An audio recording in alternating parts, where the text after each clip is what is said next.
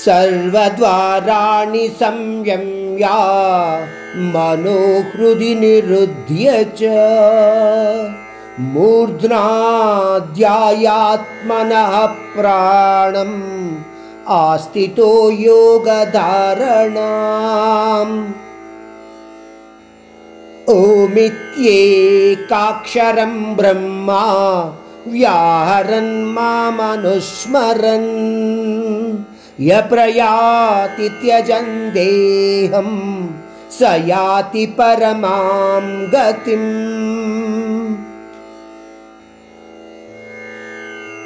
इस श्लोक में परमात्मा इंद्रियों का मिलन इंद्रियों से ना होने देने वाले लोगों के बारे में, अत्यंत चंचल मन को शरीर में स्थित आत्मस्वरूप में स्थिर रखने वालों के बारे में।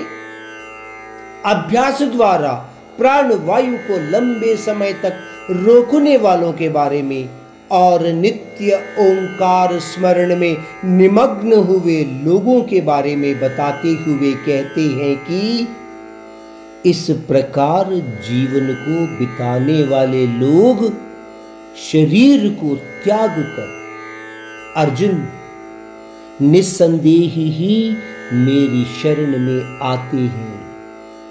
शरण का मतलब परम धाम वास जो नित्य आनंदमय है।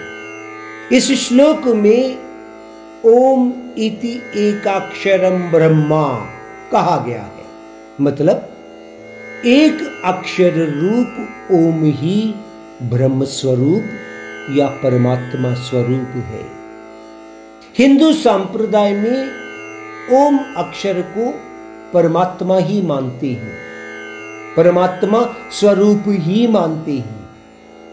निराकार होने के कारण किसी भी आकार में आप सोच तो सकते हो, परंतु हमारे संप्रदाय के अनुसार ओम अक्षर को ही परमात्मा स्वरूप मानते हैं।